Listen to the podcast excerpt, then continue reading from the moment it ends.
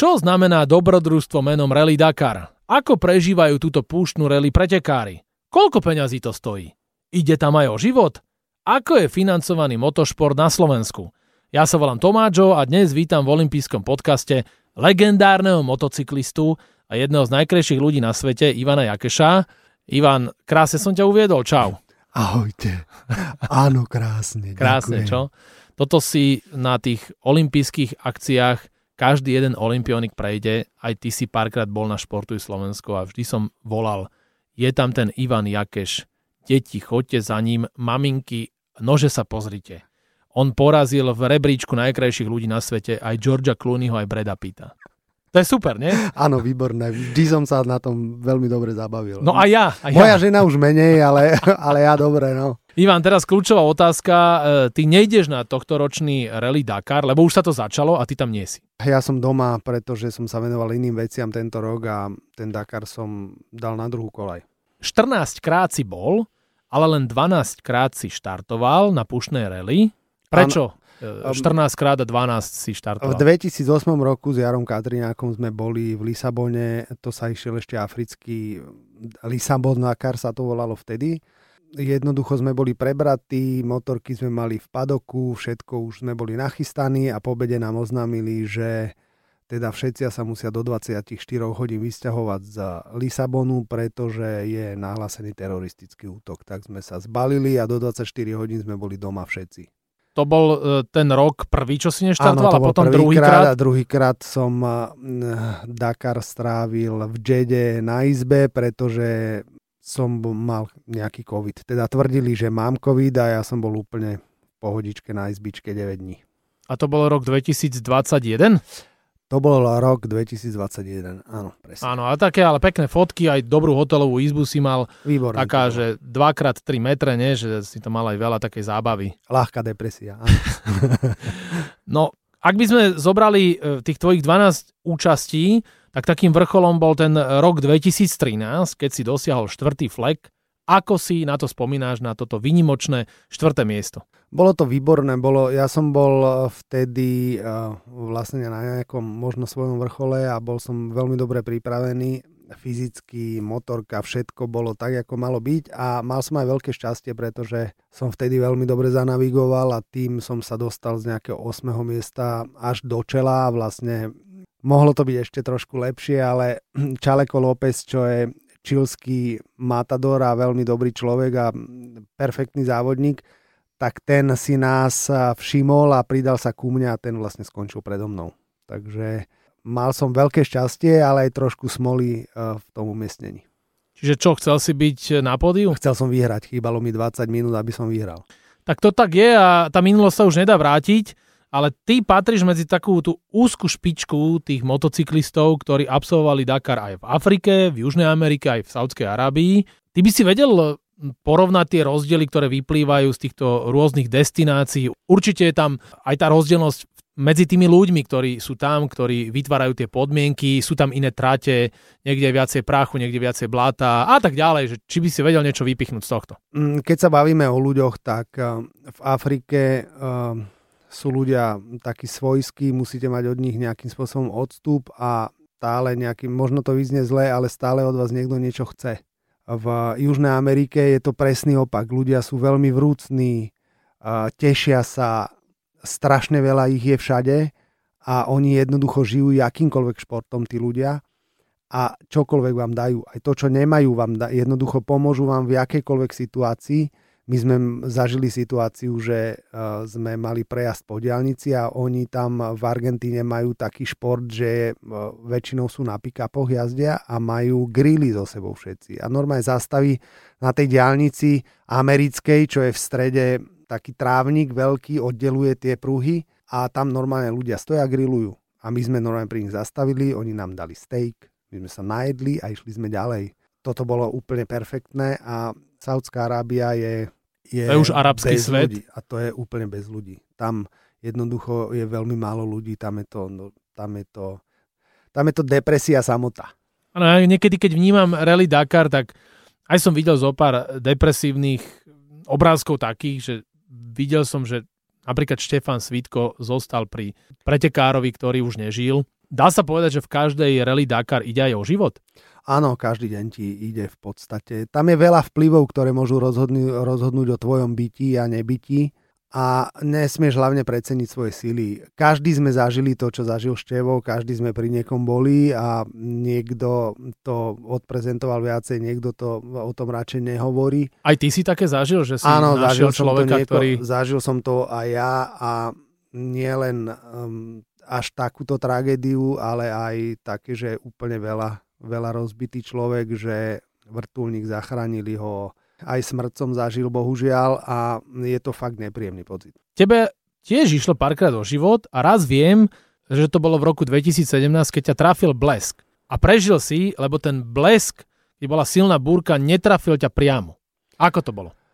Neviem, ako ma trafil blesk. Jednoducho mal som strašná akustická rana. Úplne, že neviem to nejako prirovnať k ničomu inému. Bola to strašná rana. A zrazu som len videl na zeleno, to si pamätám a potom si pamätám, jak ma dali dole z motorky v cieli. Jednoducho na jedno oko som nevidel a celá ľavá strana ma bolela takým nepríjemným, pichlavým spôsobom. Došiel som do cieľa vtedy, v ten deň. No bohužiaľ za 2 dní som si zlomil ruku, tak som skončil a možno ten blesk mi napovedal, že nemám ďalej ísť vtedy. Ale ešte som to skúšal a stalo sa mi toto. A koľko ty máš takto zranení, keby sme to dali len z Dakaru? Však ty si všeličo zažil, vždy taký dolámaný celý a ja keď ťa stretnem, tak mi všeličo hovoríš, kde ti čo operovali, to dosť bolo toho, nie? Tak keď sa vypytuješ na takéto veci, tak veľa, tak 40 rokov jazdím na motorke, skoro, alebo 35, a z toho 30 rokov úplne naplno a tak vždy sa niečo stane, nejaké zlomeninky a podobné veci sú úplne normálne. A ty vždy vstaneš a vždy ideš ďalej a vždy to zrehabilituješ, že nikdy sa nezastavíš. Áno, áno, je to súčasťou môjho života. A je to taká vášeň púšna Rally Dakar, že proste raz, keď si k tomu pričuchneš, tak už stále ťa to tak vábi, láka, že chceš tam ísť? Áno, je to... Ťažko sa to vysvetľuje človeku, ktorý to nezažil nikdy, ale je to jednoducho. Nejde len o tú samotnú súťaž, ale v našom leveli ide aj o tú prípravu veľa, lebo to stojí tak strašné množstvo peňazí a celý rok sa pripravuješ na to, že tam ideš odovzdať úplne všetko, 2 týždne sa tomu tam naplno venuješ a všetky tie veci, ktoré vlastne sú zložité, zlé, zháňať peniaze, chodiť po sponzoroch, ja neviem, príprava, papiere, všetky títo veci. Zrazu to je všetko hotové a ty si tam normálne oddychuješ a venuješ sa len tomu, čo miluješ a čo teda ťa nejakým spôsobom naplňa a si z toho spokojný. Takže ja si tam vždycky idem oddychnúť, aj keď to vyznie zle, alebo vyznie to divne, ale ja keď už som na Dakare na štarte, tak vtedy sa uvoľním a vtedy si idem svoje. Ty si hovoril, že zháňaš peniaze, sponzorov. Vieme to kvantifikovať, koľko stojí taký klasický, povedzme pre teba, Rally Dakar? Koľko peňazí konkrétne? Keby som mal od začiatku nová motorka v tom najväčšom móde, 3 ľudia minimálne so mnou, tá nejaká celoročná príprava plus nejaké výlety na trénovanie do Dubaja, hoci kde, neviem čo, párkrát, tak nejakých 4 milióna.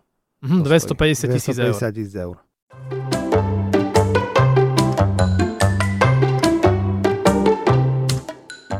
Ivan, ja som veľmi rád, keď príde niekto do olympijského podcastu a prinesie mi aj tie veci, s ktorými narába. Ty si priniesol rollbooky. Ja som zistil, že tie rollbooky, podľa ktorých sa ty orientuješ a sú zásadným nástrojom tvojho výsledku na Rally Dakar, tak sú rozdielne. Jeden je vo farbe, ten je podľa mňa novší a druhý je taký čierno-bielý a to je práve ten, keď si urobil to 4. miesto. Áno, to je ten... Ten legendárny z roku 2013. Áno, to je on. Ja ti jeden dám a ty si ho môžeš rozrolovať. Medzi tými rollbookmi je zásadný rozdiel ten, že ten farebný oni preto urobili farebný, no, lebo nám ho dávajú 15 minút pred štartom. Ten rollbook, ktorý držíš ty v ruke, ten čierno-biely, sme dostávali večer a do rána sme si na ňoho malovali všelijaké, že, lebo tam sú... Tam sú rôzne veci nakreslené, nejaké nebezpečenstva a podobné veci, takže sme si tam dorábali vykričníky, zvýrazňovali sme si všelijak tie azimuty a podobné veci. A tuto na tom novom rollbooku už to vlastne oni dali do farby, aby nám ho aby nám ho mohli dávať ráno, aby sme my nevedeli v podstate, do čoho ideme vôbec. Aby sme to vysvetlili našim poslucháčom. Vodorovný riadok a sú tam tri políčka. Vždy je tam nejaké číslo, potom sú tam značky a ďalšie odkazy. Tak popíš to, aby tí ľudia si to vedeli predstaviť, že začínaš, proste tu máš nejakú etapu a ideš tam od 0-0 a máš tam smer, že ideš niekam. A potom máš všelijaké odkazy. Je to v podstate nekonečný papier, ako rolka papiera záchodová. Áno. Takto si to môžeme predstaviť. Je rozdelená do nejakých vodorovných polí, ktoré sú rozdelené na tri časti. V prvej časti je nejaký stav kilometra. Dajme tomu, ja tu mám otvorené, že 439,3 kilometra a v druhom poličku je nejaký stav na tom kilometri. Ja tu mám Y-ovú križovatku. Ďalej tu mám, že 185 stupňov a je tu napísané, že môj. To znamená, že mám na tej križovatke ísť na 185. stupeň asi. A mám pokračovať po ďalšie pole, ktoré je 440,9 km, 185 stupňov. A ako vieš, že máš ísť tých 185 stupňov? Máme satelitnú navigáciu, ktorá nám ukazuje iba stupne. Kde je tá alfa omega toho úspechu? Musí ten človek dobre ovládať rollbook, samozrejme sú tam tie skúsenosti a potom sa to nejak tak dá dokopy, sa to stká a potom je ten výsledok. Ale sú takí jazdci, ktorí niekto stále ide v závese podľa stôp. Nie? Áno, sú takíto. Ale sú aj takí, čo sám ide, že on vidí, že tam idú všetky stopy, on nie, ja idem podľa svojej orientácie a navigácie a podľa svojho svedomia. Napríklad Cyril Despre, to je francúzsky pretekár, ktorý vyhral niekoľkokrát Dakar na motorke, tak to o ňom sa vie, že bol stopár. On vždycky išiel za Marcom Comom, vždy ho stopoval, vždy. A pred cieľom, keď už teda bolo jasné, tak bolo rýchly, tak ho predbehol nejakým spôsobom. A keď ten deň vyhral a druhý deň išiel na štart, tak zase po štarte si počkal na neho a išiel zase s ním a išiel za ním. Takže sú aj stopári, ktorí vedia vyhrať, majú to nejako vymyslené, ale je lepšie, keď tomu rozumieš a keď to riadne vieš a keď jednoducho kto vie najlepšie navigovať a periférne to vidieť a je dostatočne rýchly, tak ten vie vyhrať. Ty spomínaš Cyril Despre, Marc Coma, to sú továrenskí jazdci. Bývalí. A ty nie si továrenský jazdec.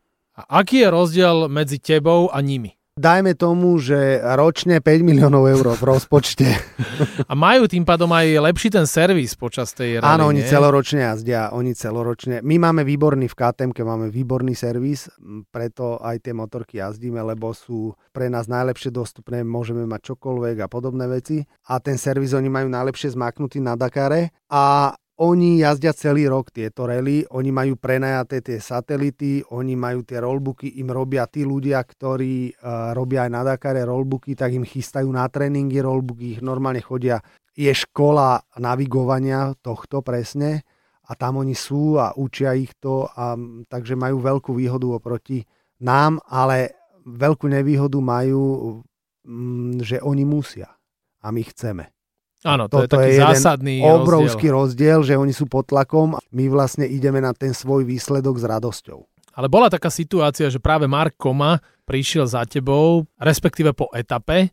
On bol vtedy celkový víťaz Rally Dakar 2015 a on ťa pochválil, že ako je možné, že si taký rýchly, lebo tam sa ti darilo mimoriadne na blate. Tak ja som endurák, ja som trialista endurák a ja som blato vždy miloval. Keď on išiel jednotku 30 po takej piste, čo na ne stála voda rozblatená a ja som peťkou ho obrazil, takže ani nevedel poriadne, kto to bol, tak potom za mnou prišiel, že teda som magor a blázen a že klobučík dole, lebo toto akože každý úplne nevie.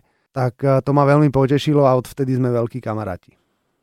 A je to pre teba možno, že aj viacej takáto satisfakcia od takého profika, od takého renomovaného jazdca, ako ten celkový výsledok, lebo toto ti povie človek, ktorý je absolútna špička a on tebe uzná kredit, že počúvaj ma, ty Slováčisko, ale možno nevie, kde je Slovensko a ti povie, že Ivan, že ty si very good, ne? Ale vie, kde je Slovensko a on je jeden z tých lepších, múdrejších a inteligentnejších športovcov. Je to satisfakcia veľká a potom vás to trošku aj nákopne a podporí do tých ďalších nejakých vecí a keď viete, že ten človek sa pri vás vždy, on vlastne jazdil enduro a my sme nejakým spôsobom závodili, my sme sa poznali už predtým, ale je to výborné, keď vás takýto človek uznávaný vie podporiť.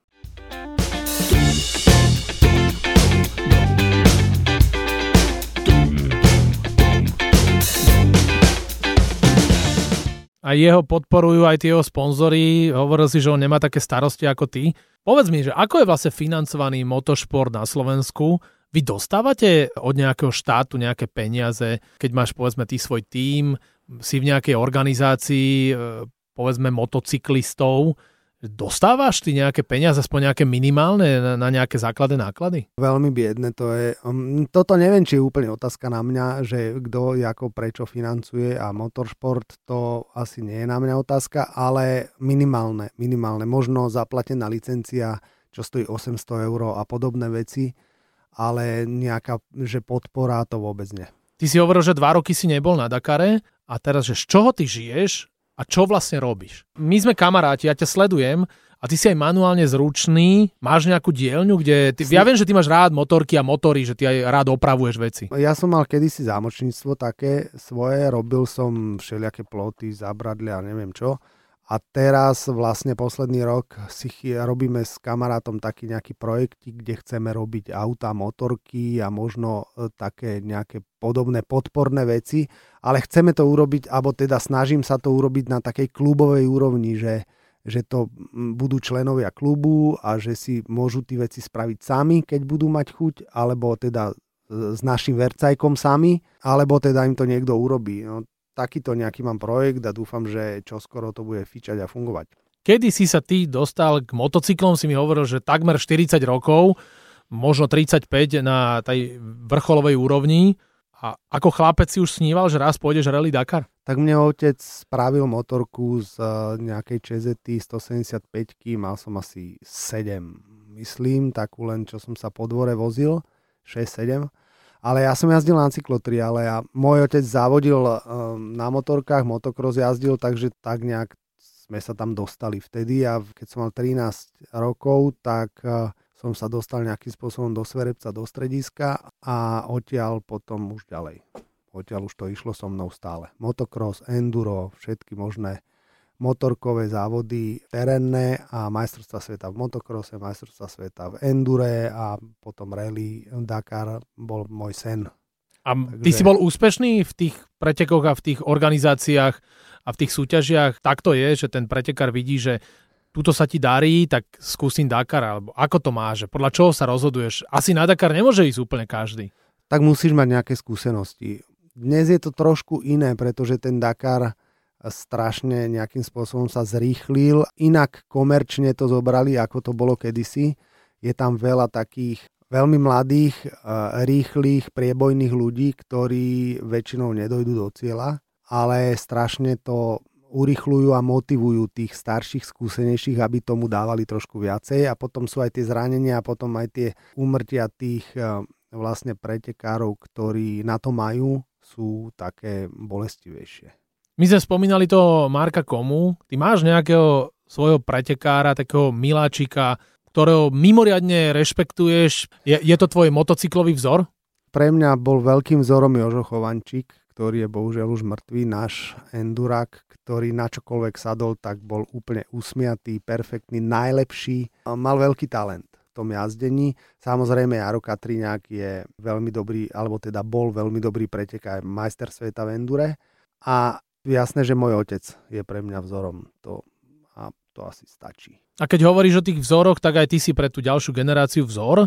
A tá generácia by chcela, aby ešte Ivan Jakeš išiel na Rally Dakar. Tak sme na začiatku roka 2023. Tak 2024 Rally Dakar bude tvoj? Ja by som strašne chcel, ale to nezáleží to iba odo mňa. Ja sa pripravím, ako budem vedieť a môcť, ale závisí to od tej podpory nejakej, od partnerov a od toho, či sa mi to podarí vyskladať alebo nie.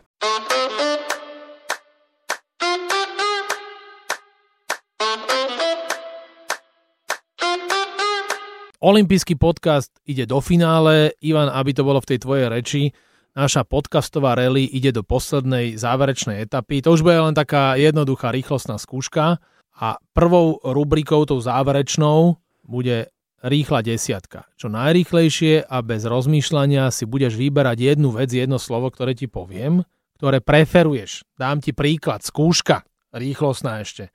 Tak len ideme easy peasy. Cukrovinky alebo slané? Slané. A takto mi budeš hovoriť tie dvojice. Dobre, to bude z rôznych okruhov. Tak pripravený si na rýchlu desiatku?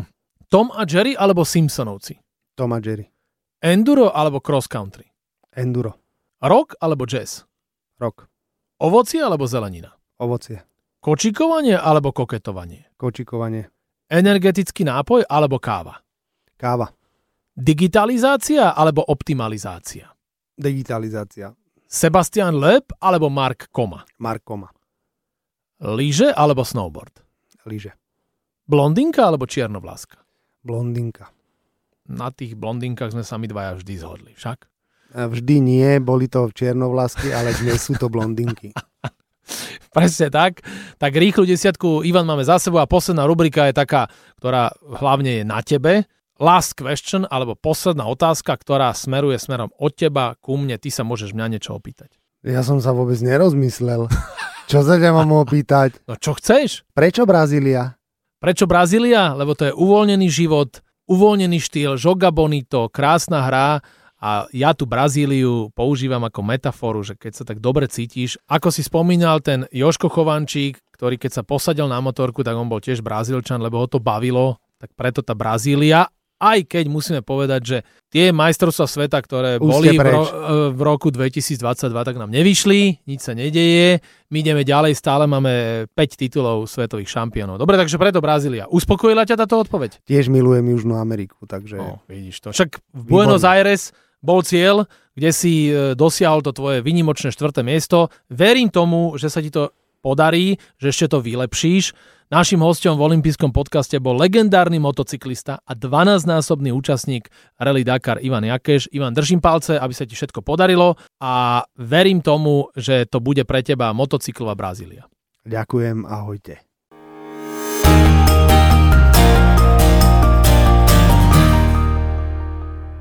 Tak dúfam, že sa vám tento olympijský podcast páčil. Prihláste sa na jeho odoberanie vo svojej mobilnej podcastovej aplikácii na platformách Google Podcasty, Apple Podcasty a Spotify.